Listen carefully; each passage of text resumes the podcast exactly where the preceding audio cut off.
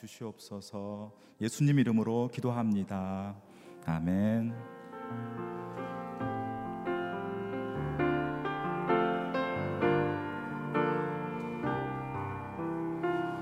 나는 하나님을 예배하는 나는 하나님을 예배하는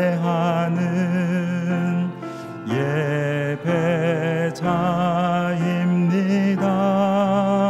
내가 서 있는 곳, 내가 서 있는 곳, 어디서나 하나님을 예배합니다. 내 영혼, 내 영혼, 거룩한 은혜를 향하여 내 마음 완전한 하나님 향하여 이곳에서 바로 이 시간 하나님을 예배합니다. 나는 하나님을 나는 하나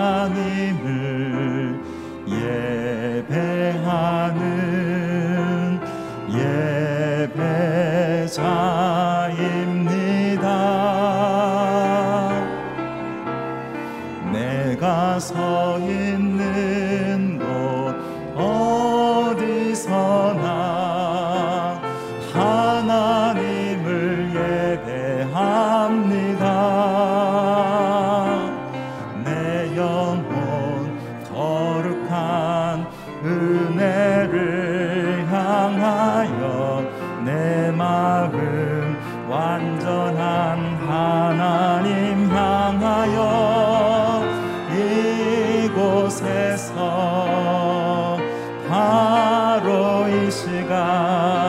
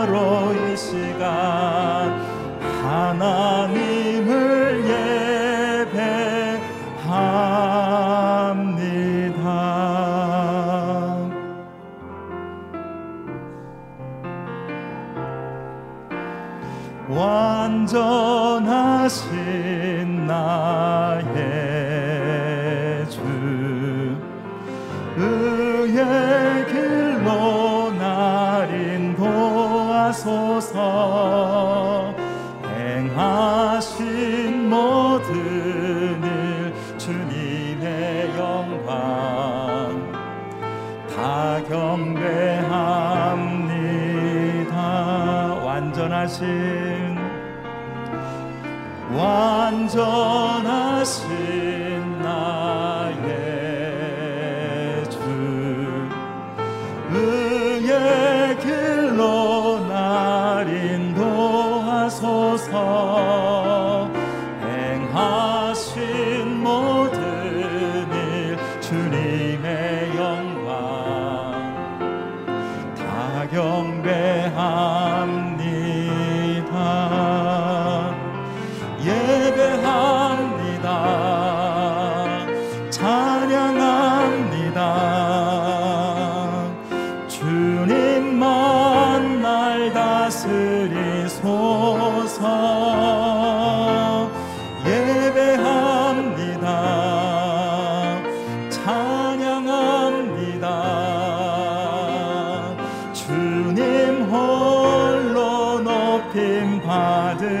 받으소서. 완전하신 완전하신 나의 주. 의의 길로 날 인도하소서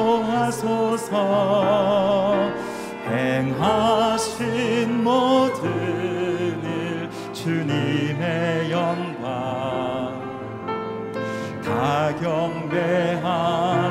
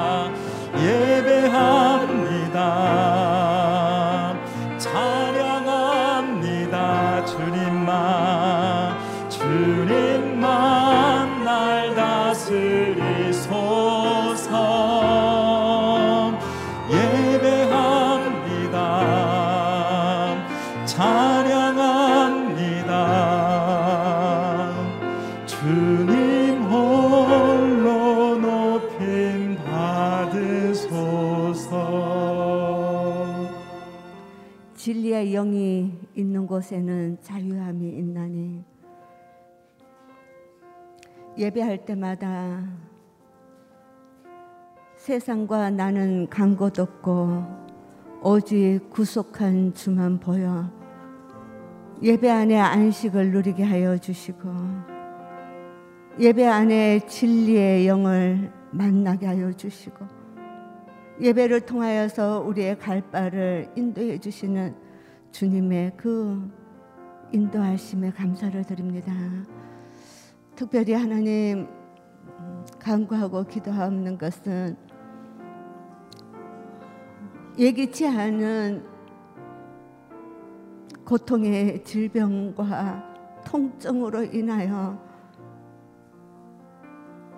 어두운 밤을 지나고 있는 성도들이 있습니다.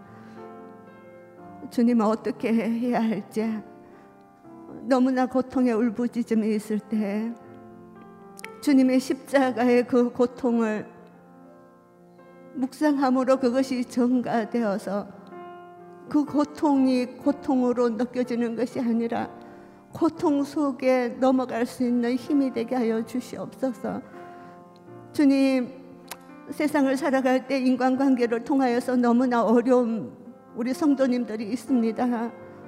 그럴 때마다 예수 그리스도의 성품을 우리에게 보여주셨으니 그 예수 그리스도의 성품으로 넘어갈 수 있게 하여 주시고 하나님 어두운 밤 광야의 길을 걸어가며 주님 앞이 보이지 않습니다라고 고백하는 성도가 있다면 주님께서 조금만 더 나와 함께 가보자. 조금만 더 함께 가보자. 내가 그 길을 인도하고 있으니 힘을 내라고 말씀하시는 주님의 음성이 오늘 그 가슴에 들리게 하여 주시옵소서. 주님 오늘 이기원 목사님을 통하여서 말씀 주실 때 공의와 사랑의 완전체이신 예수 그리스도의 그 길을 보여주실 텐데 그것을 하나님 붙들고 오늘도 넉넉히 살아가는 우리 성도님들의 오늘 하루의 삶이 되게 하여 주시고 늘 삶이 예배자가 되게 하여 주시고 하나님 나라를 이루는 저희의 삶이 되게 하여 주시옵소서. 예수님의 이름으로 기도 드리옵나이다. 아멘. 오늘 하루는 하나님께서 우리에게 주신 선물입니다. 어, 쉽지 않은 시대 속에 살아가지만 늘 하나님께서 우리 내 인생 가운데 베풀어 주신 은혜를 생각하고요. 우리 가정에 베풀어 주신 은혜를 생각하며 넉넉히 소망 가운데 살아가시는 오늘 한 날이 되기를 축복합니다. 출애굽기 21장 28절에서 36절까지 어, 말씀을 읽겠습니다. 제가 먼저 읽고요. 교독하도록 하겠습니다. 소가 남자나 여자를 들이받아 죽이면 그 소를 돌로 쳐 죽이고 그 고기는 먹지 말아야 한다. 하지만 소 주인의 책임은 없다. 그러나 그 소가 들이받는 버릇이 있는데 주인이 경고를 받고서도 우리에 가두지 않아 남자나 여자를 죽인 것이라면 그 소를 돌로 쳐 죽이고 주인도 역시 죽여야 한다. 그러나 그에게 배상금을 요구하면 요구하는 배상금을 지불하고 자기 목숨을 구속할 수 있다. 소가 아들이나 딸을 들이받았을 때도 이 율례는 적용된다. 소가 남종이나 여종을 들이받는 경우에는 소 주인이 그 종의 주인에게 은 30세계를 지불해야 하고 소는 돌로 쳐 죽여야 한다. 구덩이를 열어놓거나 구덩이를 파고 덮어 놓지 않아서 소나 나귀가 거기에 빠지면 구덩이 주인은 손해 배상을 해 그 가축의 주인에게 돈을 줄 것이요 죽은 짐승은 구덩이 주인의 것이 된다. 소가 소를 다치게 해 결국 하나가 죽게 되면 그 주인들은 살아있는 소를 팔아 그 돈을 나눠 갖고 죽은 소도 나눠 가진다. 그러나 그 소가 받아들이기로 유명한데 주인이 우리에게 가둬놓지 않은 것이라면 그는 그 대신에 소로 갚아 주어야 하고 죽은 소는 그의 것이 될 것이다. 공의를 완성하는 공평의 후속 원리란 말씀으로 전해 주시겠습니다.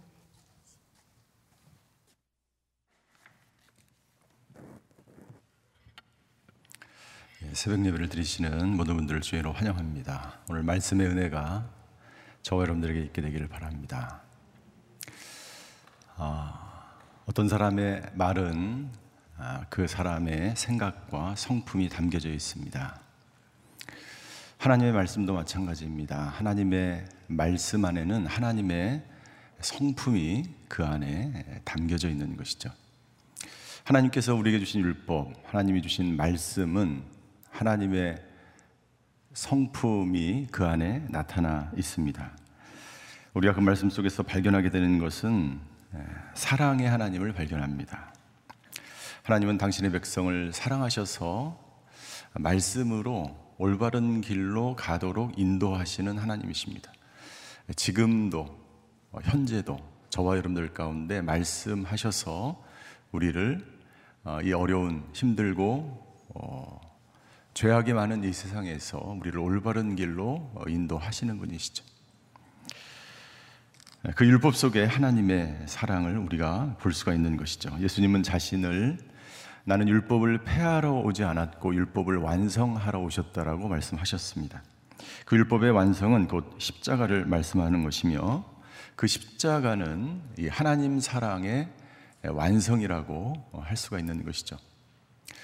하나님 말씀 속에서 우리가 두 번째 발견하는 것은 하나님의 공의입니다. 하나님의 말씀, 하나님의 율법 안에는 하나님의 공의가 담겨져 있습니다. 우리가 이 땅 가운데서 하나님의 백성으로 살아갈 때에 어떻게 공의롭게 살아가야 되는지를 하나님이 이 말씀 속에 율법 속에 말씀해 주셨죠. 이 공의는 무슨 뜻인가? 이 사전적 의미는 뭐냐면 공평하고 정의롭다는 뜻이고 이 하나님의 공이라고 할 때 그것은 선악을 정확하게 분별해서 공평하고 정의롭게 처리하시는 하나님의 성품을 말하는 공평하고 정의롭게 행하시는 하나님의 성품을 말하는 이 세상의 선과 악을 정확하게 구별할 수 있는 분은 하나님 한 분밖에 없어요. 그렇기 때문에 인간에게 공의롭다라는 말을 쓰진 않아요. 부분적으로 정직하다, 정의롭다, 공정하다 이런 말을 쓰죠. 그러나 완전하게 예, 정의롭고 정직하고 공정한 사람은 없어요. 하나님 한 분 외에는 없는 것이죠. 하나님은 사랑이시며 동시에 공의로우신 분이십니다. 그렇기 때문에 우리가 모든 심판을, 모든 복수를 어제 이제 동해 보복법에 대해서 우리가 배우지 않았습니까? 그 모든 것들을 하나님 손에 의탁하면 하나님은 가장 공평하고 정의롭게 정직하고 누가 보기에도 가장 공정하게 일들을 처리해 가시는 분이죠. 영국의 신학자인 제이비 필립스라는 분이 있는데 이분이 당신의 하나님은 누구인가라는 책을 쓰셨습니다. 당신의 하나님은 누구인가? 여기에 보면 우리가 각자 하나님에 대해서 다 다르게 생각하고 있다는 거예요. 어떤 사람은 항상 아, 벌을 주기 위해서 우리를 지켜보시는 경찰과 같은 하나님으로 그 하나님을 인식하고 있는 분이 있다는 거죠. 어떤 분은 항상 자유롭고 사랑하고 모든 것을 너그럽게 예, 그렇게 받아주시는 예, 노인과 같은 할아버지와 같은 그런 하나님으로 생각하시는 분이 있어요. 어떤 분은 하나님을 완벽하신 완벽주의자로 어떤 분은 하나님을 최고의 경영자로 다양하게 자기가 만난 하나님을 그렇게 자기의 생각 속에 가둬둬서 하나님을 인식하고 있다는 것이죠. 하나님은 때로는 경찰처럼 굉장히 예, 정의롭게 공정하게 하셔야 때가 있죠. 어떨 때 하나님은 아, 집의 어르신처럼 노인처럼 할아버지처럼 사랑과 인자함으로 그렇게 우리를 대하실 때가 있습니다. 그러니까 하나님 안에 다양한 그 성품이 있다는 거죠. 하나님은 사랑의 하나님이면서 공의의 하나님이십니다. 하나님은 우리를 너무나 사랑하지만 때로는 우리를 너무나 사랑하기 때문에 우리를 우리가 지은 죄에 대해서 심판을 하시는 거죠. 이 사랑과 공의는 모순적인 것 같지만 그렇지 않습니다. 하나님은 이 사랑과 공의의 하나님이죠. 만약 사랑이 없는 공의라면 그것은 잔인한 권력, 폭력적인 권력이 될 것입니다. 반대로 공의가 없는 사랑은 무책임한, 무능한 그러한 권력을 행사하는 사람이 될 것입니다. 그러나 하나님이 이 모든 것들을 정확하게 예, 균형 있게 우리에게 행하시는 예, 분이라고 하는 것입니다. 하나님의 율법 안에는 사랑과 공의가 다 있는 것을 예, 볼 수가 있습니다. 오늘 저희가 읽은 본문은 예, 가축에 의해 상해를 입었을 때에 관한 법입니다. 28절부터 32절까지의 말씀은 먼저 가축에 의해서 어, 손해를 당했을 때 예, 동물과 관련된 예, 동해 보복법이라고 말할 수가 있는 거죠. 이 율법의 목적은 집에서 기르는 이 가축의 가축으로부터 인간의 생명을 보호하기 위한 법입니다. 28절과 29절에 보면 소가 사람을 죽였을 경우에 대해서 말씀하고 있습니다. 28절입니다. 소가 사람을 죽이면 소를 죽여야 합니다. 그리고 그 소를 그 죽은 소의 고기를 먹어서도 안 됩니다. 왜냐하면 소를 죽이는 이유는 그 소가 다른 생명을 또 죽일 수 있기 때문에 그 소를 죽여야 하고 그리고 그 소를 죽이지 먹지 말아야 될 이유는 그 소는 이미 예, 생명을 앗아간 부정한 짐승이기 때문이에요. 그리고 그 소의 주인은 그것에 대해서 책임을 지지 않습니다. 이 소의 주인에게 어떤 의도가 있었기 때문이 아니에요. 두 번째 경우입니다. 29절. 소가 사나워서 평소에도 사람들을 들이받는 버릇이 있는데 주인이 소를 관리하지 못해서 사람이 죽었을 경우에요. 이 경우는 소를 죽이고 그 주인도 죽이게 됩니다. 자기가 책임져야 될 그 소를 관리하지 못했기 때문에 평소에도 사람을 죽이는 그러한 습관이 있는 들이받는 습관이 있는 그 소를 관리하는 책임을 그 주인에게 묻는 거야. 30절입니다. 그런데 만약 그 가족들이 배상금으로 해결하고 싶어 하고 주인이 예, 배상금으로 해결할 수 있다면 해결이 됩니다. 이런 경우에 예, 어떻게 합니까? 예, 배상금으로 그 책임을 그 주인은 감당하는 거죠. 32절. 어떤 사람의 이 소가 어떤 사람의 종을 들이받았을 경우에 소는 죽여야 되고 당신의 예, 그 종의 몸값에 해당되는 당시 그 당시에 몸값에 해당하는 음 30세계를 지불하면 이 주인은 예, 모든 책임을 면하게 되는 거죠. 여러분 다양하게 28절부터 32절까지 소가 다른 사람을 상해했을 경우에 관한 법들을 기록하고 있습니다. 이것은 단순히 재정적으로 어떻게 해결하고 합당하게 합의하느냐에 초점이 맞춰져 있지 않습니다. 얼마나 공평하게 예, 그 주인이나 또 상해를 입은 사람이나 가족들이 얼마나 공평하게 이 문제들을 해결하느냐에 초점이 있어요. 하나님은 가장 공평하게 어떤 사람도 손해를 보지 않도록 그렇게 해결하도록 이 법을 만든 것입니다. 저와 여러분들이 어떤 억울한 일을 당할 때 이렇게 생각할 수 있습니다. 어떤 피해를 당할 때 또는 악인이 잘 되고 의인이 고난을 받는 것 같은 이 시대 속에서 살아갈 때 우리 속에 이런 마음이 드는 것이죠. 아, 하나님은 정말 공평하신 분인가? 하나님은 정말 공의로우신 분인가라는 생각을 하게 될 때가 있어요. 여러분들 하나님은 언제나 공의롭고 공평하신 분이신가요?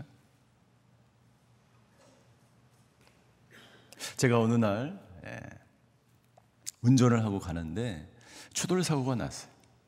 제가 어, 보통 거의 그렇지 않은데 앞차를 제가 들이박았어요. 그런데 제가 이 들이 앞차를 들이박을 수밖에 없었는 게 앞차가 갑자기 쓰는 거예요. 그러니까 저도 이제 갑자기 속, 속도를 지금 제 변명을 하고 있는 것입니다. 갑자기 제가 속도를 줄이는데 안 되는 거예요. 그래서 줄이면서 앞차를 그냥 박을 수밖에 없었어요.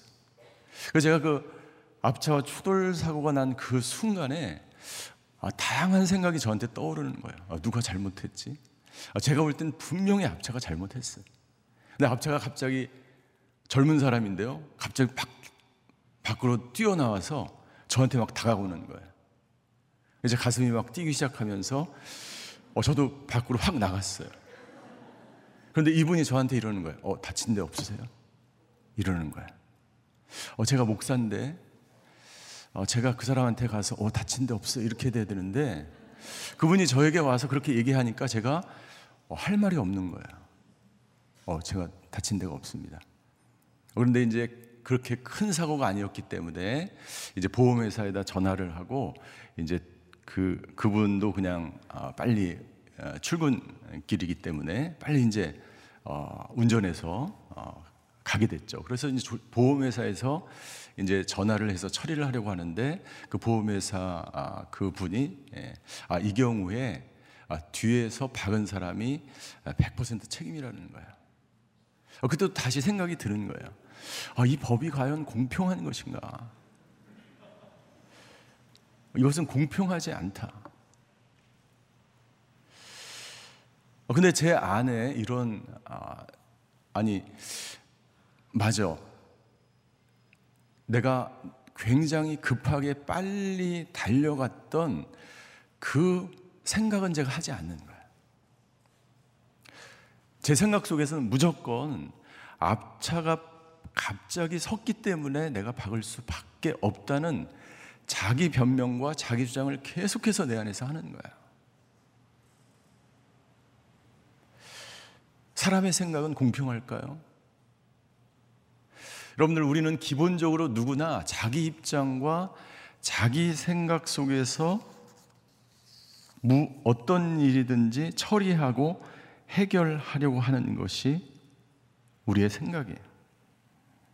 우리는 항상 자신이 받은 피해가 굉장히 크다고 생각합니다.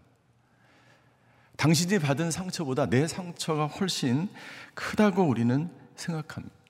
그리고 다른 사람이 받은 상처나 다른 사람이 받은 피해는 별거 아니라고 생각하는 경향이 있어요.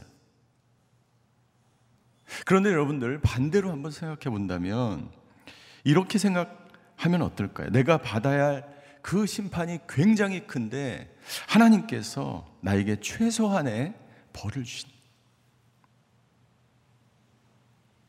내가 받아야 될 그 축복이 아주 적은 것인데 하나님께서 나에게 엄청난 축복을 주셨다는 사실이에요.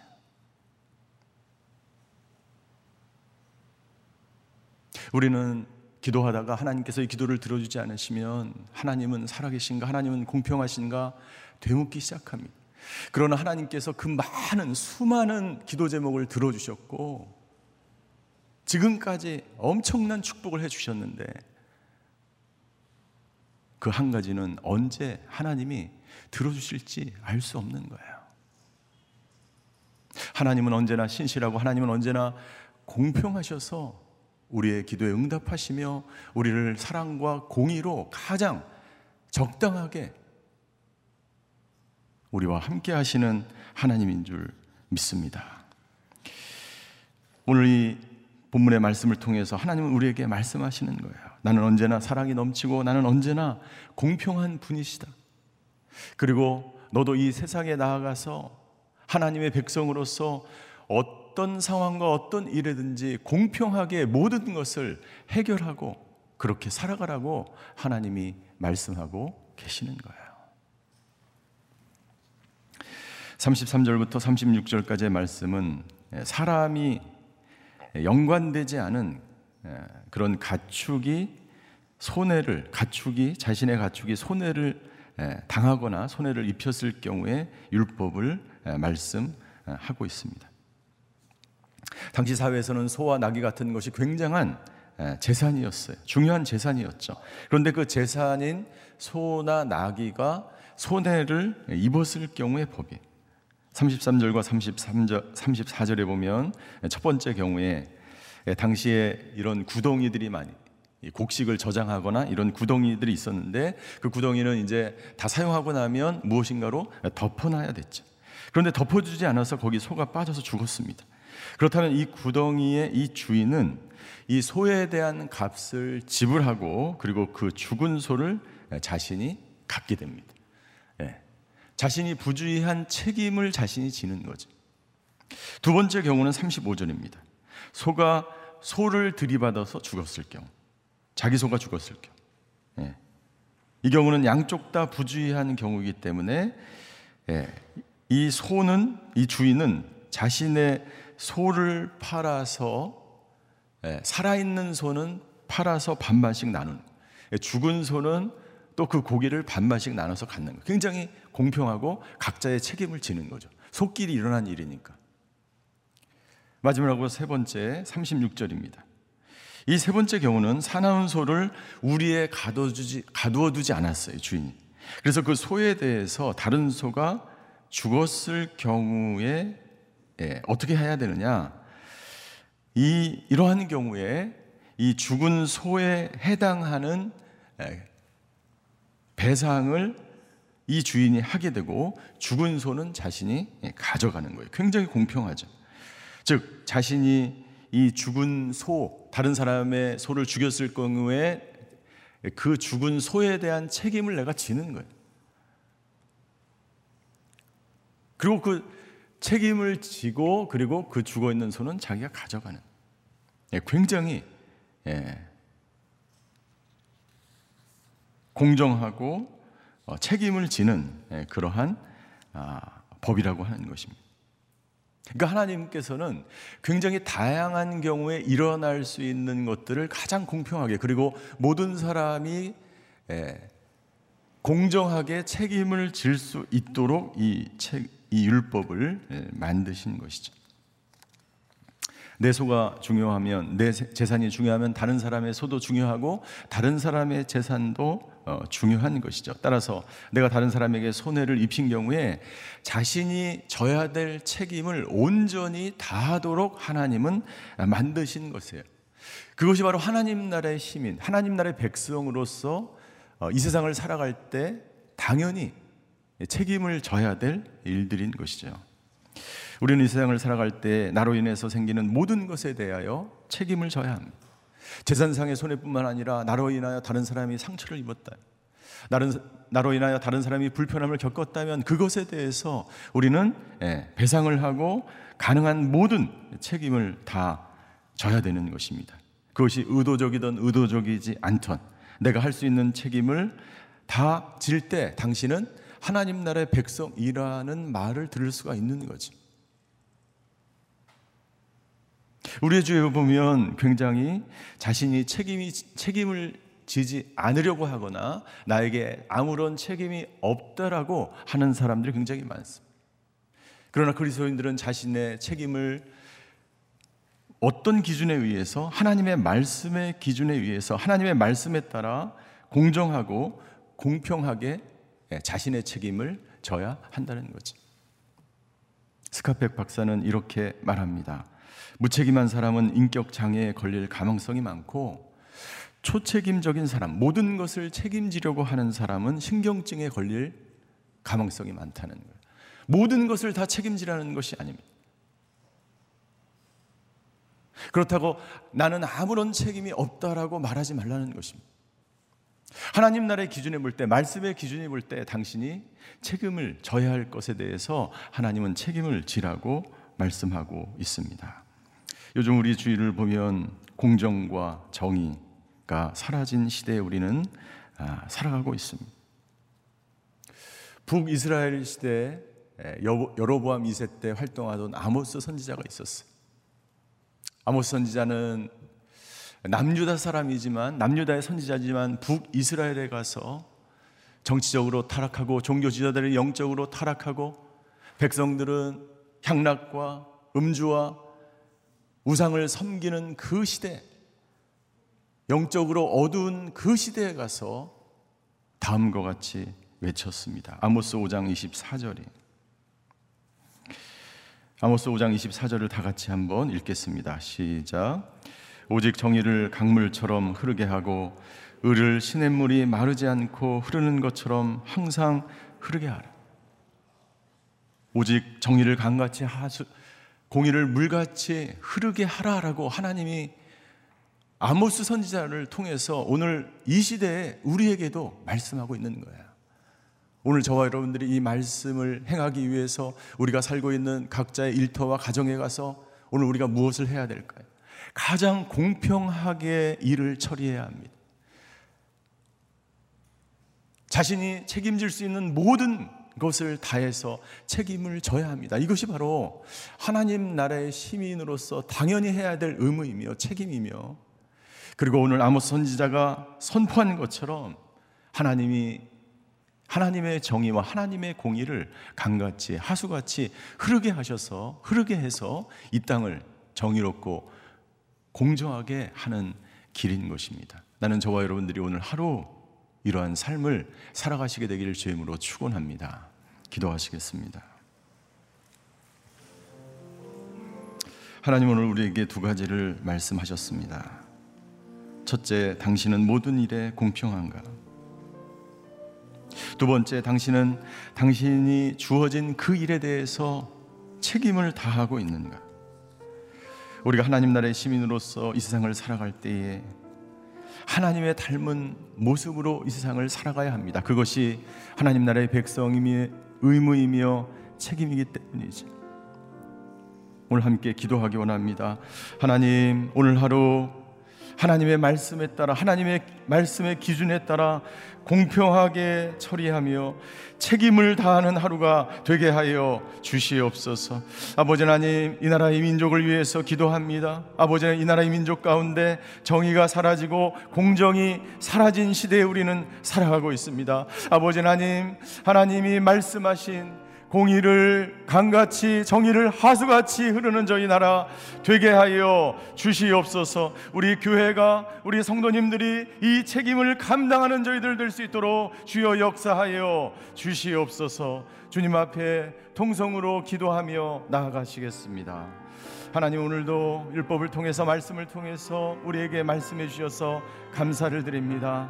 아버지 가장 공의로우시며 가장 사랑이 풍성하신 그 하나님 주여 하나님을 닮은 사람으로 이 땅 가운데서 살아가는 저희들 되게 하여 주시옵소서. 아버지 하나님 내가 맡은 일에 대하여 아버지 내가 하고 있는 일에 대하여 가정에서 일터에서 직장에서 아버지 가장 공평하게 가장 정의롭게 가장 정직하게 아버지 하나님 가장 아버지 하나님 내가 할 수 있는 모든 책임을 다하며 아버지 이 땅을 살아가는 저희들 되게 하여 주시옵소서. 아버지 하나님 주여 기도합니다. 이 나라의 민족을 위해서 기도할 때에 아버지 이 민족의 아버지 정직이 아버지 공정이 아버지 정의가 살아나는 이 나라 이 민족 되게 하여 주시옵소서. 아버지나 이 나라의 아버지 하나님 주여 공정이 사라지고 정의가 사라져가는 이 시대에 우리는 살아가고 있습니다. 아버지 하나님 우리를 불쌍히 여겨 주시고 하나님의 공의가 살아나게 하여 주시옵소서. 교회가 이 책임을 다하게 하여 주시옵소서.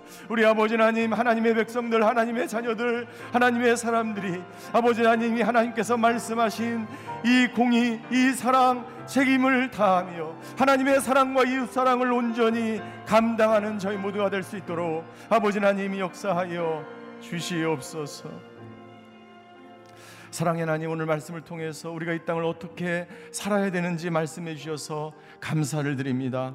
아버지 이 땅에 공정과 정의가 사라진 시대에 우리는 살아가고 있습니다.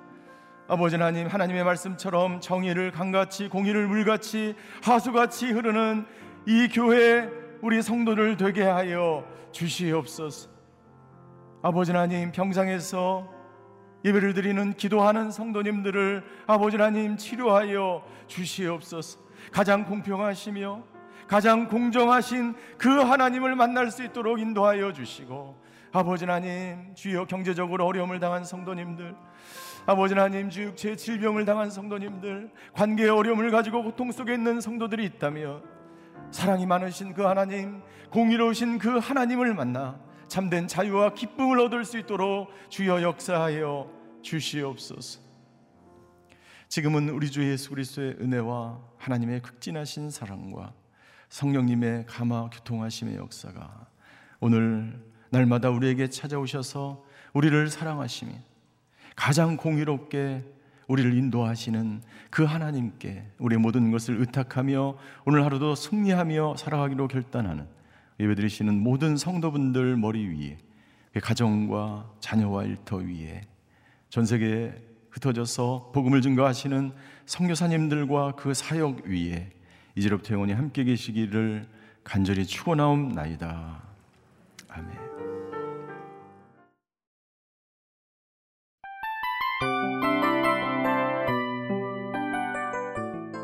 이 프로그램은 청취자 여러분의 소중한 후원으로 제작됩니다.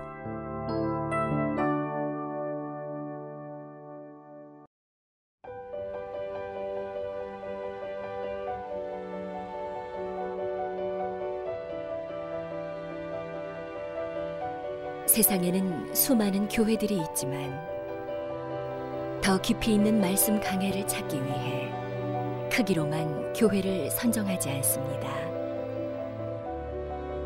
보다 좋은 영적 콘텐츠를 더 많이 나누기 위해 방송비를 받지 않습니다. 1년 365일 복음만 전하고 싶어서 우리는 광고를 하지 않습니다. 온누리의 복음을 땅끝까지 CGN TV와 함께 땅끝 선교사가 되주세요.